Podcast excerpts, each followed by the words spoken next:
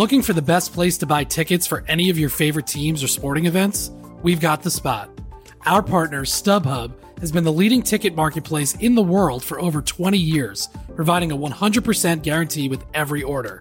From a worldwide selection of live events, the widest choice of tickets and industry-leading partnerships, StubHub has what you need to purchase with confidence. StubHub, an official partner of The Athletic.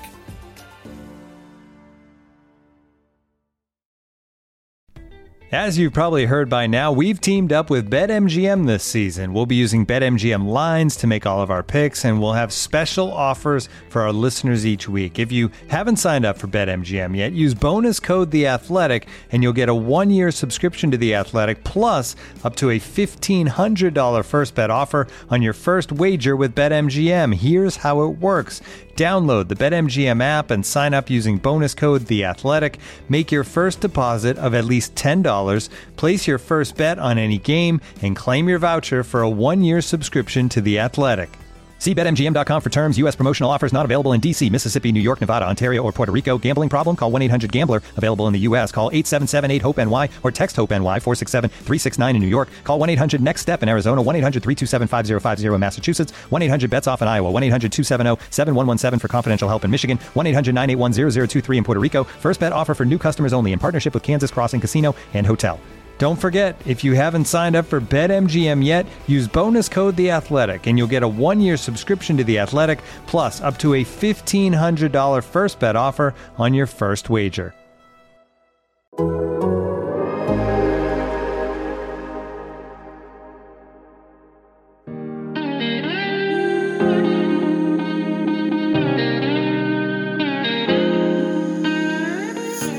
Culture is the culture. It's 4 to 6, A to B, competitive excellence, and the brotherhood.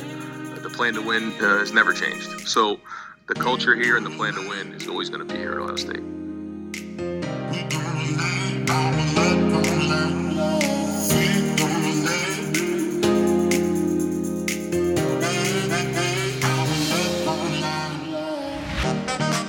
Welcome back to 4 to 6 with A and B, your Ohio State podcast brought to you by The Athletic. This is Bill Landis, joined by Ari Wasserman. Ari, how are things in Dallas? I was just telling you before the show how much I miss being around you. Texas have that effect awesome. On people. Texas is awesome, but you're in Ohio, so I'm homesick for Ohio right now. Can I be homesick for a place that was my home, but I don't live there anymore, but I didn't grow up there? Yeah, like it's not really your home, right? What is your home? I guess home is what you make it, right? All right, let's explore that a little bit. What is home? No, let's not do that. That'd be a home is a 300-mile radius around the college campus that you grew up from. There you go. There you go. 6-hour drive in any direction is home, and if you don't recruit there, you're not doing your job. We're back into it. Okay, we're a little over a week removed from the start of Ohio State spring practice. We are going to talk some recruiting on this show. We're going to pull a question from our Gmail account. Again, that's 426ab@gmail.com. This one is really a fascinating question about the quarterbacks. And we actually got a second question that came in more recently that kind of touches on the same thing. So I think there's interesting discussion to be had there. But first, a little bit of news as it pertains to your Ohio State Buckeyes. Ohio State on Tuesday announced that it was shutting down football activities for the week and closing the football side of the Woody Hayes Athletic Center due to an increase in positive coronavirus tests from a round of testing on Monday. Spring ball is still scheduled to start on the 19th. I don't really have any reason to believe that won't happen, and I think this was done, as they say, out of abundance of caution. But I truly think that's the case with this. I think they probably could have worked around it and done some workouts if they wanted to. So Ari, big deal, medium deal, small deal that Ohio State had to shut down this week. March 2020, huge deal. March 2021, not a big deal at all. I think it's something that you just kind of have to learn to live with, and it's something that they had to live with through an entire football season. They had games canceled. They've had players sick, and, putting yourself in a position to want to get into spring football as healthy as possible. Obviously, of course, the mitigation of potential spread to anybody that you can prevent that happening to is important, but I don't know that, there's no games for 7 months now, and there's a vaccine out, and, I think that being cautious is the right thing to do, and other than that, I don't know why this would be a big, big deal. I don't think it's a big, big deal. I think there is frustration, certainly with the program that they've had to stop, because I think at a certain point, once you kind of get rolling a little bit, you almost feel like it's behind you, and it's not, but I think we're getting closer to that. But I think there's frustration born out of the idea that, like, this isn't happening. Again, this isn't happening. And although I think Kentucky might have just got shut down, but for the most part, it hadn't been happening in the SEC and the ACC and the Big 12. And, like, those ADs are talking about full stadiums in the fall. And, like, meanwhile, this happens in the Big 10. And the Big 10's, like, pumping the brakes a little bit on full stadiums in the fall. And I think there's just, like, again, that comparison between what's happening in this conference and what's happening in the other major conferences that's drawing the ire of people a little bit, which I guess makes sense. And if you're upset that, like, Ohio State is losing a week of preparation, that's super important because they didn't get any last year, I suppose that's true. But in normal times, they'd be off right now anyway. They'd be on spring break. So, like, when Ohio State in the past has had spring practice, practice for a week, took off for a week, and then came back for the remainder of spring practice, like, no one cared. So I wouldn't get too upset about them missing this week. Yeah, I mean, there's two issues here. One is it annoying because you want Corona to be over and it's starting to feel like we're getting to a point where it could be over and then this is a reminder that it's not over? Or are you annoyed because you think that this is going to hinder Ohio State from competing for a national title this year? And I think that those are two separate arguments and one's relevant and one's not. Not that your feelings aren't relevant. We care about your feelings. But in terms of whether or not this is going to hinder Ohio State in the long term, I don't know that that's necessarily even a discussion. And spring football has always kind of been what you make it, right? You can choose your own schedule. You have X amount of days to have X amount of practices, and you can do what you can do. So my understanding or my assumption is that Ohio State, despite this, will still get as many hours of work in as everybody else that they're permitted to get based on the rules of spring football. Am I understanding that correctly? Yeah, I mean, they get 15 practices, and that includes the spring games. And I like if this bleeds over into them not starting spring practice on time or having to shorten spring practice or they get disrupted in the middle of spring practice, it's a different conversation. Right. But right now, I think they're going to get their 15 spring practices, or at least they're going to start and try to. So I guess we can cross that bridge if we get to it, but I'm not totally sure we will. Plus, I think that's part of why maybe they did this and maybe why they were overly cautious, because they knew that the start of spring practice was around the corner, and if they could, like, nip this in the bud, that would be good for them. Plus, like, pro day is on March 30th, so, like, that's around the corner too, and you can't have your facility shut down for pro day. So I think they're going to be okay. It's like it sucks that this happened. Feel bad for the program, I guess, on some level that they had to shut it down. You obviously hope that everyone, whoever tested positive, remains healthy. But long term, I think they're fine. Yeah, the number one thing is, are people healthy? You know, and I don't want to minimize the importance of every individual who catches the coronavirus or is exposed to coronavirus and what that means. But in terms of what it means from a high level, 1,000-foot view down on the football program, I find it to be pretty minuscule. Yeah. So, all right, we'll move on from that. I know, like, that's a bummer for people, but, like, it's news, so we had to touch on it off the top of the episode. Hopefully that wasn't too much and you stayed with us. All right, let's talk about recruiting. You know, you're okay about recruiting, right? You're into it? I think it's kind of subjective, and, you know, stars don't really translate into – I mean, J.J. Watt was a two-star, and – He was. You know, it's fun to track in the offseason when there's no games, but, you know – grand scheme of things, I don't. Once really you get on the field, it doesn't really matter. Yeah, once you're in between the two, the white lines, it becomes irrelevant.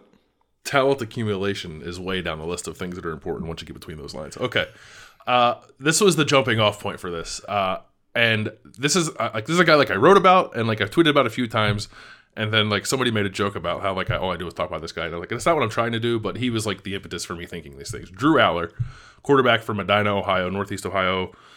South of Cleveland, I think it is, committed to Penn State this week. A little bit surprising. I thought he'd wait. He's a four-star quarterback. He is now the number 9 player in the state of Ohio. He spent most of last year as a kid ranked in like the 400s or the 500s nationally, and he's really taken off. He's considered by a lot of people to be one of the better quarterbacks in this class, certainly one of the fastest rising players in the country. Didn't have an Ohio State offer because Ohio State has Quinn Ewers, but he committed to Penn State. So Drew commits, and then I go and look at the top 10 prospects in the class of 2022 in the state of Ohio. And there are 11 top 300 players, and really a dozen if you count Elijah Brown from Wayne, the tight end. He's number 303. So there are basically a dozen top 300 players in the state of Ohio in this recruiting class, which is pretty good.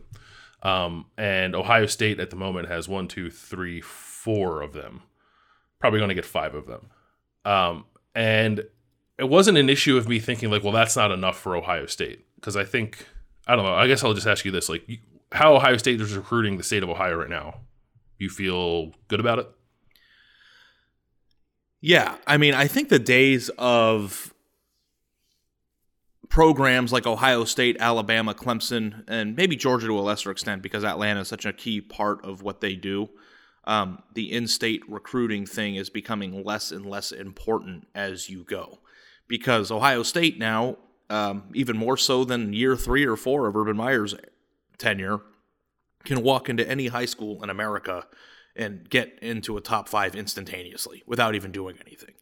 And I think in a world where you're trying to win a national championship and beat Alabama, of course you go after Ewers instead of the in-state top 10 quarterback.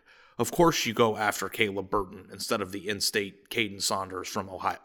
This is what you have to do, because if there's somebody better that you can get, geography is secondary now. And not every program in college football has the luxury of saying that, because not every program in college football can go out and always get somebody better than home. And most of the time when people miss on in-state prospects, they go out and get somebody worse. So Ohio State is one of the 3 or 4 programs in the country where I feel like in-state geography isn't necessarily applying to them as much as I would give Penn State, for instance, crap for only signing one of the top 10 players in Pennsylvania last year, because Penn State's not going and getting Quinn Ewers. They're not getting 5-star receivers from Seattle. You know, it's a completely different game. Now, I know that there's a school of thought that will always be there, where Ohio kids grow up loving Ohio State, know what it means to be a Buckeye, and bring that feel into your program. And I think to a certain extent that that's important. But I don't know that you need 12 guys out of Ohio in every class to get that. I think 4 or 5 is enough, as long as they are doing it, what they're doing nationally, and getting better players from afar. Now, what we're going to get into, I think, is what happens when Ohio doesn't take those players. And Ohio State doesn't take those players, And you have kids like Drew Allar who are now going to Penn State that would have been going to Ohio State had his recruitment happened 15 years ago. And if he turns out to be an all Big Ten player, then Ohio State going to get Quinn Ewers not only helps Ohio State from a talent standpoint, because he's one of the highest rated prospects in the history of recruiting rankings, but it indirectly now has aided Penn State, who is a rival who hasn't really had a quarterback to the standard that they need to win the Big Ten. And it's just like, even if Ewers is John Elway, if Allar is really, really good, Penn State is much better off for this. Like, and I feel like the question is, if you're Penn State, will you take this trade any day? Like, let Ohio State go get the number 1 player in the class from Texas if you can go get the quarterback from there, because they're not getting Ewers anyway. It's almost like working out for Penn State. It's working out for Ohio State too, because they got the guy that they wanted. But now you have Ohio State, who is holding on to the number 1 player in the country in the state of Texas, who's going to be recruited by everybody until December, while quietly Penn State's come into Ohio State's backyard and taken a really, really good player that Ohio State could have had if they wanted. And it's just like this never-ending discussion of how do you form your board, how do you morph it, what's the sweet spot of Ohio players, and I really don't know that there is a number. I think every year it's in flux based on how many top 150 players are on your state. Like, top 300 players, like you said, 12 is good. But top 300 players isn't Ohio State's interested in. They're interested in top 150 players. So I don't think that they're doing anything wrong, but I think there is a peril to recruiting nationally, and that peril is letting these in-state players go to some of these other Big Ten programs. And for a while there, they weren't going to other Big Ten programs. So it was going great for Ohio State. They were going to Kentucky. Some were going to Cincinnati. These are the types of players that Penn State and Michigan have to be capitalizing on, because they're really, really good. And I would say that you could make the argument that Drew Allar is an Ohio State caliber player. They just didn't have room for him because they got the best possible player at that position. And it's just like, that is recruiting perfection from Penn State, in my opinion. So far, I think they've got 6 commitments from top 10 players in Pennsylvania, which is a heck of a lot better than they did last year. And they've got 2 top 200 players, I think, from Ohio. And it's like that, recognizing Ohio State has Caleb Burton and Quinn Ewers out of Texas committed, so they go get the top 2 players at those positions in Ohio, is, I think, brilliant. Looking for an assist with your credit card but can't get a hold of anyone? Luckily, with 24/7 U.S.-based live customer service from Discover, everyone has the option to talk to a real person anytime, day or night. Yep, you heard that right. You can talk to a real human in customer service at any time. Sounds like a real game changer if you ask us. Make the right call and get the service you deserve with Discover. Limitations apply. See terms at discover.com/creditcard. And now, two pigeons bemoaning the fact you can stream DirecTV satellite-free. You see this? A family watching baseball on DirecTV with no satellite dish in sight. Let's heckle them. You call that changing the channel? Choke up on the remote, buddy. I hope getting all these games on DirecTV makes up for your mother not pre-chewing your sunflower seeds. DirecTV has the most MLB games. Visit DirecTV.com. Claim based on total games offered on national and regional sports networks with choice package or higher. Availability of RSNs varies by zip code and package. High-speed internet service required. Terms and restrictions apply. Yeah, it's interesting with Allar too, because he was not on, as far as I know, and I talked with Drew like 2 or 3 weeks ago. Penn State was not on his radar before Mike Yurcich, former Ohio State offensive coordinator, got hired there. They actually already had another quarterback commitment who was recruited by Kirk Soraka, the old offensive coordinator, and then Drew was one of the first players that Yurcich offered when he got to Penn State. And I asked if there was like any kind of relationship from when Yurcich was here at Ohio State, and Drew said like kind of not really. I think they were familiar with each other, but he wasn't being recruited to Ohio State back then. He's only been playing quarterback for 3 or 4 years, which is kind of remarkable. You're right. There are two places that I wanted to go with this, and one is the thing that you said is what happens when Ohio State doesn't take some of these guys, and I think maybe that is most urgent at the moment because, you know, a really good quarterback who I agree is good enough to play at Ohio State if Ohio State wanted him is now going to Penn State. And as part of this, I think it is important to acknowledge that, you know, Ohio State picks and chooses its spots pretty well, I think, in the state of Ohio. And it's been very rare that they've lost a battle in Ohio. Like guys that have had legitimate offers, in-state guys who have had legitimate offers and chose not to go to Ohio State, that list is pretty short. And in some cases, like in the case of Devontae Smith last year, I don't think that was Ohio State's decision. I think that was Devontae Smith's decision to not go there. It wasn't like, I don't think they like ran him off. I think he just chose to go to Alabama and kind of change his mind. But like in the last 4 years, it's like Blake Miller in this class went to Clemson, I think was kind of surprising. 2021, I don't know if Devontae Smith and Lorenzo Styles, but like they were already stocked at receiver. 2020, I don't think there were really any like Demonte Trianum and Jaheim Thomas. I don't think were guys that Ohio State was ever really going to take. They weren't, even though they had listed Ohio State offers. So it's rare. Like I think, and after that you have to go back to like Jackson Carman, I think. So we're not talking about like Ohio State is losing battles in Ohio. That's not the case, but it's when they pick and choose their spots and decide to pass on very good football players because they have, you know, in a lot of cases, better football players coming from different parts of the state, how that impacts the rest of the world around Ohio State. And this feels to me a little bit like, because it was a deal, you were more familiar with Ohio State back then than I was, but like the deal when like Tressel showed up was that Tressel killed Michigan not only because he beat Michigan, but he started recruiting all the Ohio players who helped make Michigan good, right? Right, that's like the whole thing of everybody who says put a fence around your state, but Jim Tressel put a fence around Ohio. And I don't know if it was only Tressel. Also starting to beat them consistently had created a bigger barrier. But I think Urban Meyer is the one that made them stop trying.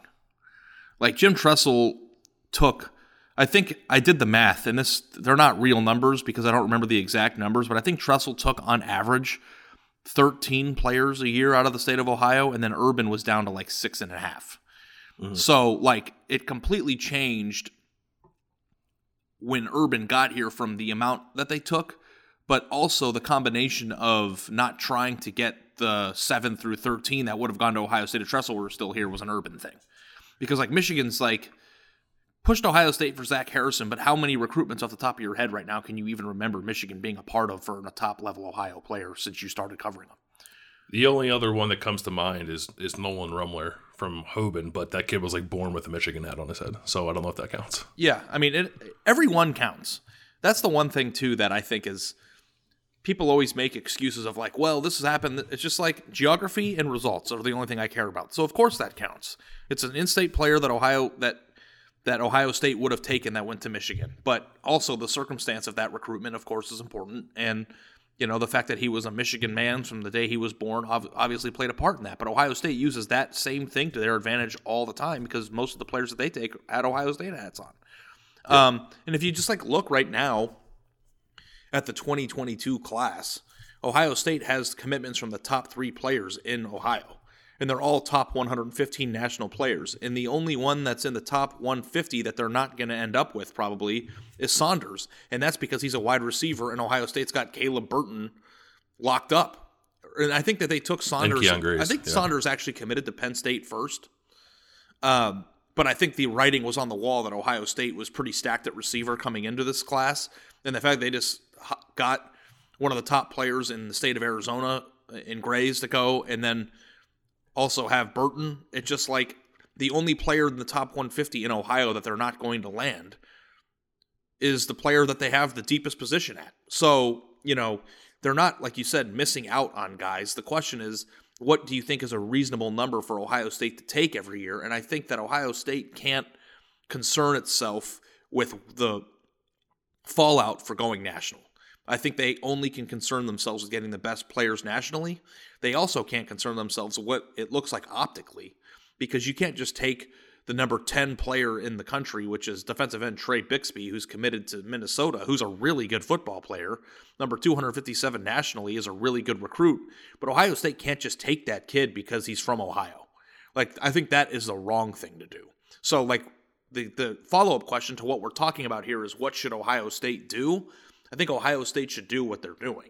And I think that they just live with the result of it, because you can't just like default on prospects because they live in Ohio to keep them away from Michigan and Penn State while also passing on the players that you can get from Texas, California, and Seattle.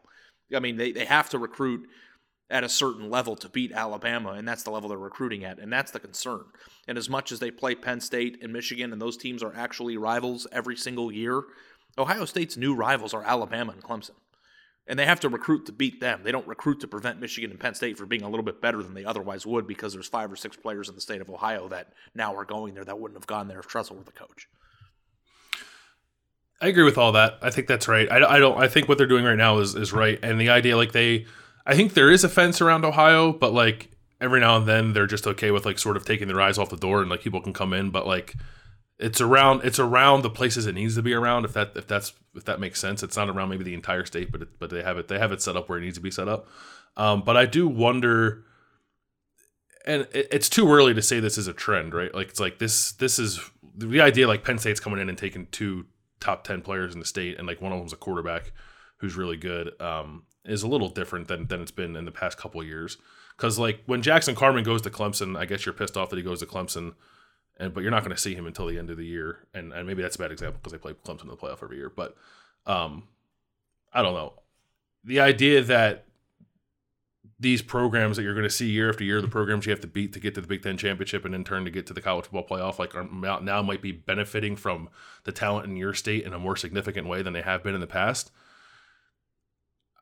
I think I agree that you kind of just live with that, especially when you're recruiting so well elsewhere. But I do wonder if the idea of like having to play defense at all like enters the thought process. How do you play defense? By recruiting kids you don't want to take in order to make it harder for the other programs? Because eventually the root. Yeah, like I think like Drew Allar is not a good example because he plays the most important position. And you just got to like you pick your guy. Their guy's Quinn Ewers. You go get Quinn Ewers. But let's like take. And I'm just like making this up because I don't actually know the intricacies of this recruitment. But how much of a difference is there between Caden Saunders and Keon Grays? That's a good point. I don't know. Like if there's a marginal difference, I think you always err towards home. But the idea that Ohio State went out and got the kid from Phoenix is a clear statement that they believe that Grays is much better. Yeah. Because if he's not, then that's a mistake. Because Penn State wouldn't have gotten Grays. And it's like if you're going to end up with one and Penn State's going to end up with one, you end up with the one that Penn State was going to take from your state and let them go find somebody else. But Caden Saunders is a top 130 national player. I mean, that's as good as you're going to get at the receiver position if you're Penn State. And the fact that that person was available to you because Ohio State's head was in Seattle is a huge bonus for Penn State, especially coming off a year where they struggled to recruit their in-state talent. To go into Ohio and get a top 140 national player is a huge get. And Allar is going to be a huge get. And I don't know when you mean, is this becoming a trend? Is it becoming a trend with Penn State specifically, or is it becoming a trend where the door is kind of creaked open? Because the trend of the door being creaked open is absolutely a trend. Like the way that Ohio State's recruiting right now isn't going to come to an end anytime soon. And I think that for as deep of a state as Ohio is for elite level talent, it's not Georgia. It's not California. It's not Florida. And it's not Texas. Like when you're talking about top 12 or 12 players in the top 300, that's a really solid state. But when you're recruiting at Ohio State's level, there's only 3 or 4, maybe 5, 6 at most kids a year in the state of Ohio that are can't miss, no doubt about it, Buckeye takes. And they're taking all of them. They're taking the guys that they want. Now, the thing that would be most concerning is national recruiting over the course of a 5-year period makes their inroads at Ohio high schools and with Ohio prospects weaker in 5, 7, 10 years. Then I think you have a discussion of everything that they're recruiting from a national perspective is now hurting them to some degree in Ohio. Like if a Zach Harrison goes to Michigan or a C.J. Hicks ends up at Penn State, and the reason why is because Ohio State spent less time in Dayton and more time in Phoenix, then I think you have to like rejigger that. But right now, Ohio State is still taking the core of what they want out of Ohio. They're taking the, you know in nachos, where, you know, nachos have a bunch of chips and there's a bunch of cheese, but every now and then there's like 5, 6, 7 chips in the middle of the nachos that has the best bite where you pull it out and it's got all the meat and all the onions and it's got the best coverage. It's called the Nucleus chip with the best coverage. Yeah. Ohio State is taking all the Nucleus chips out of Ohio. Now, this doesn't mean that the chips on the edge that have cheese on them aren't good or can't turn out to be a great bite. You get what I'm saying? But if they start losing the Nucleus chip because they're out in the fringes trying to find somebody's Nucleus chip on another plate, then you have a problem. But right now, you just kind of are like, we're going to recruit the best players nationally. And even if Penn State gets Drew Allar, I called him Allar for the first half of the podcast. Is it Allar? You met him. It's Allar, but it's fine. He doesn't listen. Okay. Or they get Caden Saunders, and they're better because of it. You just have to live with that because you have to trust that your national recruiting strategy is going to field a better team when you play them. Now, it might be a tougher game, and it might be harder because they have Ohio prospects on their roster.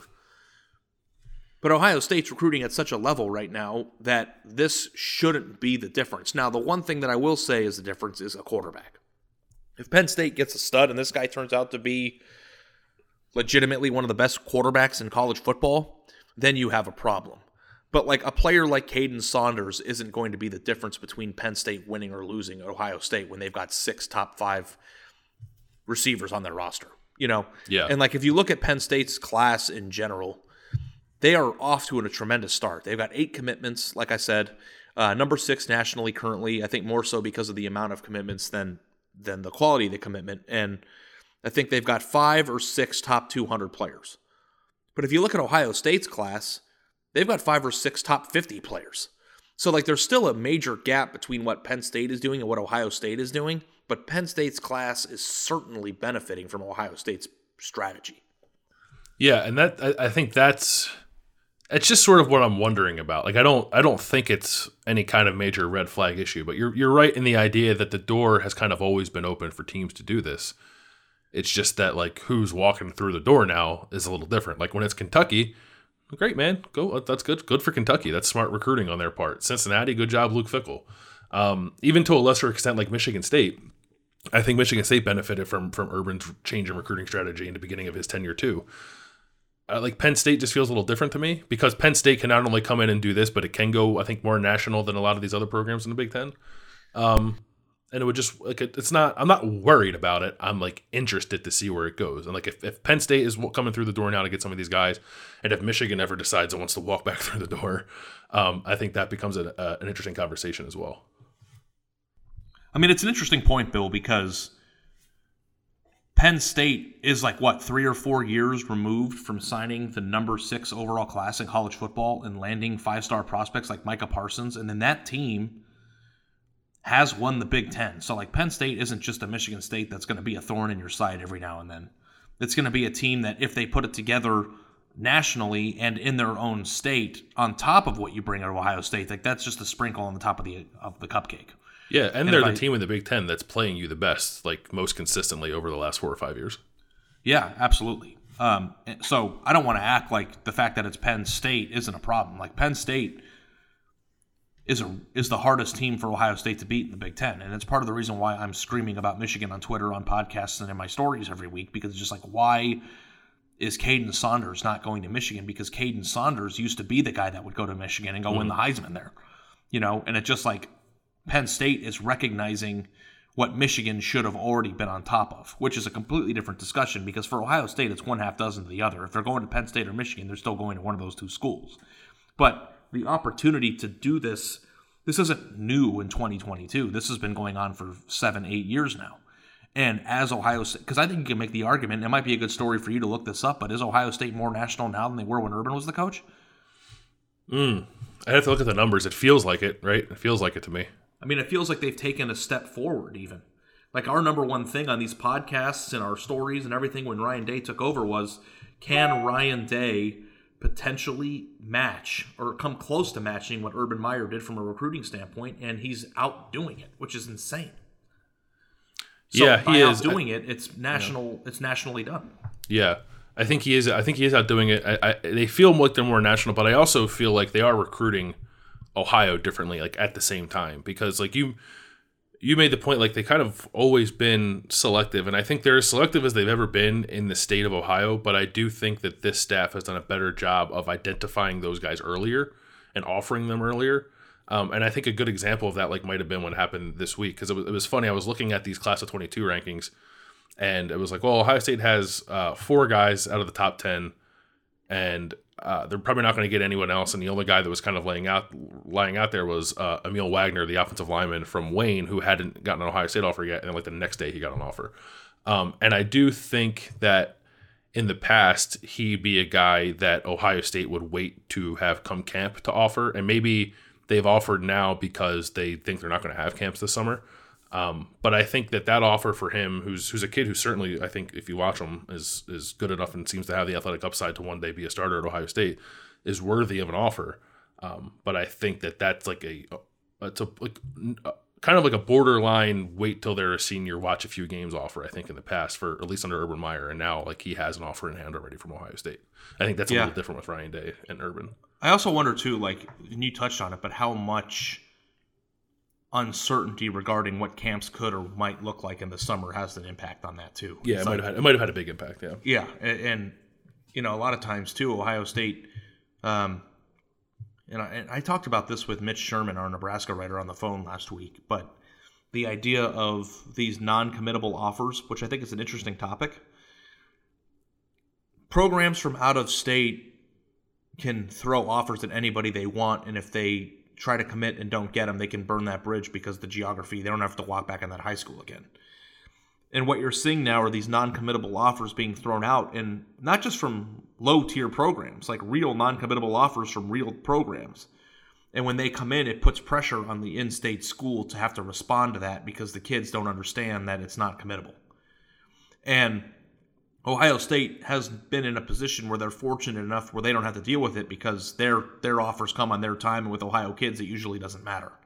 The longer you wait with an Ohio kid, sometimes the more accomplished they feel when they get it. So it's completely different than it is. But a school like Nebraska, who is trying to build something and to convince Nebraska prospects that it's still Nebraska, when Iowa State offers first or Iowa offers first, they have to react to that. And a lot of times, those offers aren't even committable, and then Nebraska ends up offering a prospect, and when Nebraska does it, it's committable. And like that's a very interesting dynamic of what's going on. And I go off the tangent here a little bit, what you said, because Ohio State now, in a world where they're not able to evaluate the way that they feel comfortable with in state, might have to be more reactionary than they ever had been in the past in their own state, because they don't know if they'll actually get the opportunity to evaluate them.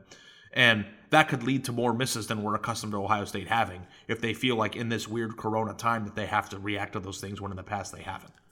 Yeah, I think that's right. And that sort of folds in with the other thought I had on all of this, the idea of, I don't know if it's misevaluations, but we're about to enter the one-time transfer world. It sounds like in April they're going to vote to give everybody a waiver to transfer freely this year, and then I think the one-time transfer rule probably becomes law next year. And it's going to be harder for everybody to keep their rosters intact. And I think it's sound logic to think that kids who go to the home state school might have a better chance of staying at that home state school, even if they're not playing earlier, than a kid from out of state would. So it's a long way of me getting to, do you think that this strategy, Ohio State's strategy in the state, changes at all once we get into the one-time transfer rule? Like what would have to change? Like if they recruit a class in 2023 that has, I don't know, 5 or 6 kids in Ohio. Ohio's pretty good that year. And then the other 10 to 15 kids in that class who are from Texas, California, wherever, like 5 or 6 of those guys decide after their freshman to transfer because they didn't play as much as they thought they wanted to play. They don't see a path to playing time at Ohio State because Ohio State's loaded with players. And then in the next cycle, does Ohio State say to themselves, like, well, maybe we should have taken that 3-star linebacker from Kettering Altar instead of that low 4-star linebacker from Georgia who just left? Yeah. I mean, it's kind of like the same thing that we discussed about how important is it to have Ohio blood on your roster in the rivalry and in, you know, those types of players that come in and only care about being Buckeyes and don't care what it looks like because they're Buckeyes and have achieved a lifelong goal of playing for Ohio State. Yeah. And I think like that's kind of the same thing. But now they can leave more easily. No, I know, but I think that means Ohio State will have more spots to recruit nationally with. That's the thing that, you know, we talked about this last week with the quarterback discussion, didn't we? About will Ohio State alter the way that it takes quarterbacks based on the potential transfer, or how they'll pick their quarterback based on potential transfers. And you said, Ryan Day, you don't think that Ryan Day is going to take much stock in that because the only thing that he's concerned with is the best players playing. And I think that I agree with that the more I think about it. And I think that attitude is all fitting. I don't think that attitude is one position group, we're going to worry about it, and, well, now we're going to recruit worse players because we don't want the good ones to transfer too fast, because if the good ones transfer too fast, then they'll just go get other good ones. And I think that that's going to be the philosophy. I don't see Ohio State stopping their pursuit of the top 75 offensive tackle from Southeast Texas because they're afraid that he might transfer than the number 275 offensive tackle in Dayton because he might not transfer as easily. You know, and also Ohio kids transfer too. You know, and I think like the idea of not playing would probably be even a bigger problem for the lower rated players because they have a further way to go to play. You know, so it's kind of like a self-fulfilling prophecy too. So, you know, no, I don't. I don't know. I think the only thing that could change Ohio State's recruiting strategy is if they're no longer successful in getting the players that they're recruiting, and it becomes a waste of time, which I don't see why that would happen outside of something terrible happening like Ryan Day leaving or NCAA. I mean, I don't know what else you'd have to come up with for that to happen. And B, if in 5 or 10 years the data shows it's driving a wedge between Ohio State and the top players in Ohio, which I also don't see changing, because just because the offers are becoming more scarce doesn't mean the dream to play there is changing for the players who are trying to play there. So, you know, I think that there are a lot of positives to recruiting nationally. I mean, probably 95% positives, but the negatives are that indirectly you're helping strengthen some of the teams you have to beat every year. And will it become a point where they're too strong and they beat you because of it? Or is it just a tougher game? And if it becomes to a point where Penn State is beating Ohio State because of Allar, then all of a sudden you might have to like rethink about that. But the idea is that Ohio State will beat Penn State when Allar plays a huge game because Quinn Ewers is going to be the next Vince Young. Like, you know, that's – and I use Vince Young as a comparison because of where they're from, not because of how they play. But that's I think that they're better, but so are we, is type of the mentality that I think they probably have. You ready? Showtime. On May 3rd, summer starts with The Fall Guy. Let's do it later. Let's drink a spicy margarita. Make some bad decisions. Yes. Audiences are falling in love with the most entertaining film of the year. Fall Guy. Fall Guy. Fall Guy. That's what the poster said. See Ryan Gosling and Emily Blunt in the movie critics say exists to make you happy. Trying to make it out? Nope. Because I don't either. It's not what I'm into right now. What are you into? Talking. Yeah. The Fall Guy. Only in theaters May 3rd. Rated PG-13. Yeah, I think that's right, and I don't envision it changing, because the other part of it is too. It's like if they enter a scenario where the one-time transfer is in effect, and some of the young national blue chip prospects they recruit decide they want to leave after a year or two, and they end up with holes in the roster. Like, guess what they're going to do? They're just going to go find someone in the transfer portal to fill that hole on the roster. Yeah. It's not one-way tickets, you know. Yeah, no, they're not. They're definitely not one-way tickets. So I think they'll be okay. Okay, do you want to? You know, move the on? Thing too, Landis. Before we move on, is. And I think that people like our podcast, or the people who do like our podcast like it because we're realists about things, and we try our best to try to poke holes or to find problems or things to think about that aren't just like, oh, I mean, there's a lot of podcasts out there where every episode is Ohio State's perfect. Like, and if that's what you want, go listen to it. Go Bucks. And a lot of times it's true because Ohio State's really, really good. In this specific instance, I think I'm pretty close to saying that Ohio State's perfect. And when you're talking about national recruiting, because, come on, I mean, how – like, if you decided – like, this is a good question, Landis. If you could fix one thing about Ohio State's recruiting, what would you fix? Ooh, I don't know. Is there something that jumps out? I don't think they recruit offensive tackles well enough. That's like a weird thing, maybe. I don't know. But other than that, like, it's the only thing I can think of. Yeah. And I had a feeling you were going to say that. Yeah, out of state, legit. You want to get the Quinn Ewers of offensive tackles. Yeah, I think projects are good. I want some projects on my team. I don't want them all to be projects. I want the Quinn Ewers of tackles to show up here every once in a while. I mean, they have two really, really good ones that are. Yeah. Oh, you mean out of state? Two from out of state that are really good? No, you meant out of state. Like I meant out of state. I'd be like Paris Johnson. Like, yeah, Paris Johnson might be Orlando Pace, but yeah, I'm talking. Go out of state and win some more of these battles for JC Latham, for who's the kid that just went to Clemson, Tristan Lay, like those kind of guys. Yeah. Okay, well, you found one, but my answer was going to be I don't really know what the answer to that question would be. And not that yours is wrong, but like nothing. Well, no, but the answer, but even the answer to my thing is like, we got Paris Johnson. What the hell are you talking about? It's like, which is like a fine answer. So, but also, when we're talking about recruiting philosophy and strategy, it's like, what needs to change? Well, the answer here is freaking nothing, because it's great.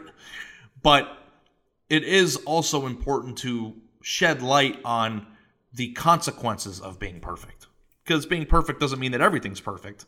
Being perfect means that Penn State just got a little bit better. And, you know, what that manifests into in 3 years from now, I guess we'll see.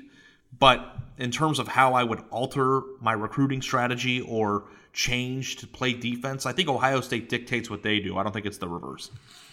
As you and I both know, being perfect is not easy. I know. Trust me, I know. Let's switch gears here a little bit. Get to a question that was submitted to our email account, again, 426ab@gmail.com. And while unplugging things, subscribe to The Athletic, theathletic.com/4-6. This question comes from Joshua D. It's a little long, so bear with me. He writes, no matter who wins the QB battle, there's going to be a viable alternative behind him. While some may think this is a good thing, I think it's dangerous. I'm not a fan of quarterback competitions in the first place, as I think rather than reveal anything meaningful, they inherently leave the team divided. And the winner of this battle will be looking over his shoulder for sure. A couple of interceptions and the murmurs for the backup will start. Quarterbacks need to play with a free mind and not be worrying that a mistake will get them yanked. Not to mention that the schedule presents a difficult start for a first-time quarterback with a Big Ten road game at Minnesota, followed by a highly ranked Oregon team. All the talent in the quarterback room is a new phenomenon for Ohio State. The viable alternative situation has not presented itself much over the years, but the last time it did was with JT and Cardale, and it went poorly. Am I overthinking this? And I also want to give a shout out to Aaron, who also sent in an email this week asking basically the exact same thing. So, and I don't think they're alone in this thinking, but I have to say it's not something I thought about. But I will say, like, before we dive into that idea, which I think is a great question, just going off the conversation we have for 30 minutes, do we think that there will be a viable alternative to the starting quarterback in the fall? Yeah. I think so too. I think all three guys are going to be here in the fall. Yeah. I mean, it's all about chess and not checkers, right? So, I mean, the idea of how you handle this battle has to take into account how it's going to impact the fallout of that decision. And that's kind of what we were talking about last week a little bit with, do you think that McCord can start from day one? And just like, if McCord starts, the answer to that question might be no. And I think that's a really scary, dangerous thing. But I don't think, like, if McCord starts against Minnesota, like, I don't think C.J. Stroud on a Thursday, I don't think C.J. Stroud and Jack Miller are going to, like, transfer on Friday. No, I know. So you have to, like, put yourself in a position where it's unclear to the players on the roster who's winning for as long as possible. And, like, just because he starts on Thursday against Minnesota doesn't mean that he hasn't been taking first-team reps the entire camp. You know, and obviously when you're having a quarterback battle, that's not what's going to happen. It's going to take at least 2 weeks to, like, let everybody play with the ones to try to figure that out. But, yeah, the idea of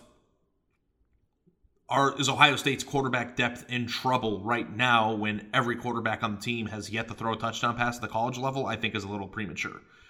But what that means for the following year, I think it's possible. Like, what I think is more interesting, Bill, isn't what the team looks like in 2021. What is Ohio State's quarterback depth chart in 2022? Yeah, but that's getting off this question a little bit. Let's stay on this, because I do think it is not a position that Ohio State has found itself in often over the last few years. I think the last time it was legitimately in this position was 2015. I think you can make the case that it was that way in 2017, but I don't think anyone ever actually thought that Urban Meyer was going to bench JT Barrett for Dwayne Haskins. Like, people wanted it to happen, but I don't think those dynamics were playing out, like, within the building. Yeah. But so, like, the reason why I brought up 2022 isn't to go off into that direction and talk about 2022.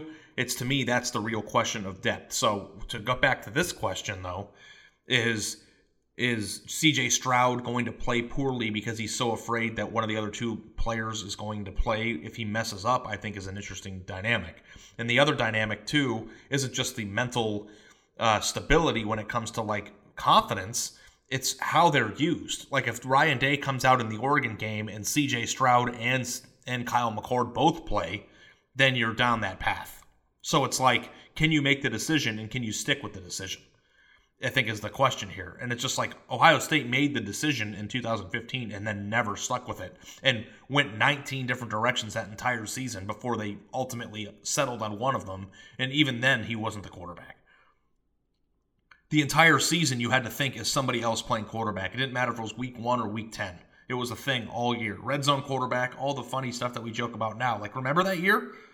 We were writing stories in week 4 about JT Barrett coming in the red zone. Yeah, and it also, I was just going to say that I'm not totally sure about, like, Ryan Day's experience with this, because, like, he was here in 17, but it wasn't his decision. Like, it was Urban's decision. But he does have experience, I guess, maybe trying to, like, manage the psyche of a starter when there's a capable backup behind him. So it's not totally new territory for him, when I thought maybe it would have been. You mean, like, with Burrow and Haskins? Well, no, because once Haskins was starting, Burrow was gone. Yeah, right. So what? No, I mean with JT. I mean with JT and Haskins in 2017. Yeah. And that was and the last to a lesser extent, Haskins with Tate Martell in 2018 when they started tossing in the Tate Martell red zone quarterback stuff. Like, I don't know. Was Dwayne Haskins looking over his shoulder? Like, Tate's there. He's lurking. I don't know. I mean, but do you actually find this to be a concern, though? I'm not concerned about it. I think it is an interesting topic to bring up because I'm going to assume that whoever wins this quarterback battle is not going to run away with it because all these guys seem pretty good. So, like, in Ryan Day's mind, he will go into the fall knowing that all three of these guys are pretty similarly talented. So, if whoever the starter is does struggle, maybe not so much against Minnesota, but in the second game against Oregon, because Oregon's going to have a pretty good defense and a good pass rush, like, what happens from there? Is it like open competition every week? Like, I don't know. Do you open it back up because, you know, you have other guys who are viable? Like, I think you start getting yourself, you can very quickly get yourself into some hairy situations when you have more than one viable option at quarterback. When Ohio State gets into the season, could it win a Big Ten championship with an open quarterback race every week? Like, are you the subscriber of you have to make that decision in fall camp and stick with it, good and bad? Or are you the type of person that says, hey, we need to revisit this if things aren't going well? Because it's like, honestly, even the best quarterback in Ohio State history, who I think is Justin Fields, played his worst game in the Big Ten championship game. But like, if that would have happened in week 2, nobody would have been like, oh my God, Justin Fields sucks, we need to replace him. And it's like, that was in... what was that, game 17 of his starting career at Ohio State or something like that? So the hardest part to me, too, is what's the difference between bad game and bad player, or bad game and better player on the bench? And that's when things get really hairy, because you don't really know what you're dealing with, because really good players have bad games and really good players don't excel when the game plan's off. And against Oregon, that's the same type of team that can exploit Ohio State's weaknesses if and when they don't make the game plan the correct way, the way they didn't against Northwestern. So, you know, I personally think you need to pick the best one, and that guy plays through thick and thin. And if you lose, then you lose. But I don't think there should be a... if there's stories about Ohio State, who's starting at quarterback in week 7 of Ohio State's season, I think that's a problem no matter who it is or how it happens. I'm also on team stick with your guy through thick and thin. And I guess it kind of happened to some extent in 2014, right? Like, JT was awful against Virginia Tech. He wasn't particularly good against Navy. He was fine against Navy. He was pretty bad against Virginia Tech. Now, who was JT's backup in 14? Cardale Jones. I'm such an idiot. But it's a little different because, like... so I was thinking, yeah. We now, like, hold, like, Cardale is, like, up on some pedestal somewhere, and he should be. He got won a national title. Going into the year, he wasn't. But at that time, yeah. At that time, like, Urban Meyer was like, who the hell is this guy? Is it the guy who tweets? So, like, it's not quite the same scenario. But even in that case, they had a guy that they could try if they wanted to back then. And it's like, if Kyle McCord was on the roster in 14, though, would he have started week 3? Well, that's what I'm saying. Like, if what happened in week, I mean, I guess it happened in 2017 too, because JT was pretty bad against Oklahoma. But I was going to say, like, if he was already established in a national championship winner at that point. If Dwayne Haskins was behind JT Barrett in 2014 after that Virginia Tech game, what might he have played? Because JT's not established yet. Like, he's not JT yet. Dwayne is a young hotshot behind him that everyone knows is good, and like, if week 2, the starter, whoever it is, struggles against Oregon, he will not have been established yet, and whoever is behind him is going to be some young hotshot kid that everybody knows is good. Yeah, what's crazy, too, is that, like, JT had maybe the worst game of an Ohio State quarterback in the last 10 years against Virginia Tech, and then went on to have maybe the best statistical season. Not statistical, but best, most impressive season. To this day, I still wake up in the middle of the night wondering how he scored on that touchdown run in Minneapolis that year. Yeah, it happened in slow motion. Yeah, no, I think it's a really good question, and like, there's like, how do you really answer it? It's just other than a bunch of hypothetical questions. Yeah, I mean, that's all it is. But, yeah, the idea, I guess, the crux of it is like, do you trust Ryan Day to manage it the right way? And yeah. Like, I do too, but I also think that impossible situations are hard to manage, no matter how good you are at managing those situations. Yeah, and I think the other piece of it too, with this is like, Ryan Day's the head coach, and obviously he works with the quarterbacks and he works with the starting quarterback, but the guy who's like going to actually have to manage this day to day if Ohio State does find himself in this position is a fairly unproven position coach. Which is like, I don't know. Tough spot. I think that Ryan Day is going to be the one handling this. Good luck, Corey Dennis. Yeah. No, I mean, and Corey Dennis recruited these guys, or in part recruited these guys, and is a really respected person in the program. So it's not trying to act like he's incapable of managing the position, but in his first real go-around or second go-around, that's a really tough situation to be in. But when your head coach is the quarterback guru, then I think it kind of takes the pressure off there a little bit. Yeah, I think that's right. So the closing of Josh's question was, am I overthinking this? And I don't think you are. I think it's a totally, perfectly relevant thing to have in the back of your mind. But I wouldn't go worrying about it right now in March. Yeah. but he's right, though. I mean, the most talented team, maybe, on paper in Ohio State history completely unraveled because of this. And those are players that came back after winning a national title. Now we're talking about players who've never played. So I think that even though this is what the most densely contested quarterback battle since JT Cardale 2015, but also this is even more intense because the players who are all evenly matched also all have never played. Because it's like in 2015, even if you made the wrong decision, you still made the right one because they both were so clearly productive. Like now you're making it based on theory of who you think might be most productive. And I think that's a little bit more complicated than picking which one you think you're going to be better with. Yeah. Can't wait until like the sixth game of the season, and let's just say C.J. Stroud's a starter and he like makes a bad pick and maybe the game's closer than it should be, and then people start talking about that time that Nick Saban pulled Jalen Hurts for Tua. Because that's going to happen. I do that. Yeah. What about Tate Martell eyeball emoji tweets? Oh, man. Now I got excited. The Tate Martell subtweets during Ohio State season if the quarterbacks don't play well are going to be spicy. Can't wait. All right. Good question from Josh. Yeah, really good. And maybe something maybe worth taking a peek at again when we get closer to the season. That's probably a story that you should write. Like you should just take that question and make it your nut graph and write it like in August. Yeah, no, it'd be like a really interesting thing like to dive in with Ryan Day on, because I don't know how many times in his career he's had to manage it. Like manage something that's going to look quite like this. I think 2017 is somewhat similar. But not totally the same thing because of how established JT Barrett was. And prior to that, I have no idea if he has any kind of experience with this in his coaching career. So I think it will be interesting to talk about. Okay, we'll wrap up there. Thank you, Josh, for that question to the email. Again, if you have thoughts, comments, complaints, questions, mostly questions, hit the email 426 with A and B. Sorry, it's 426AB.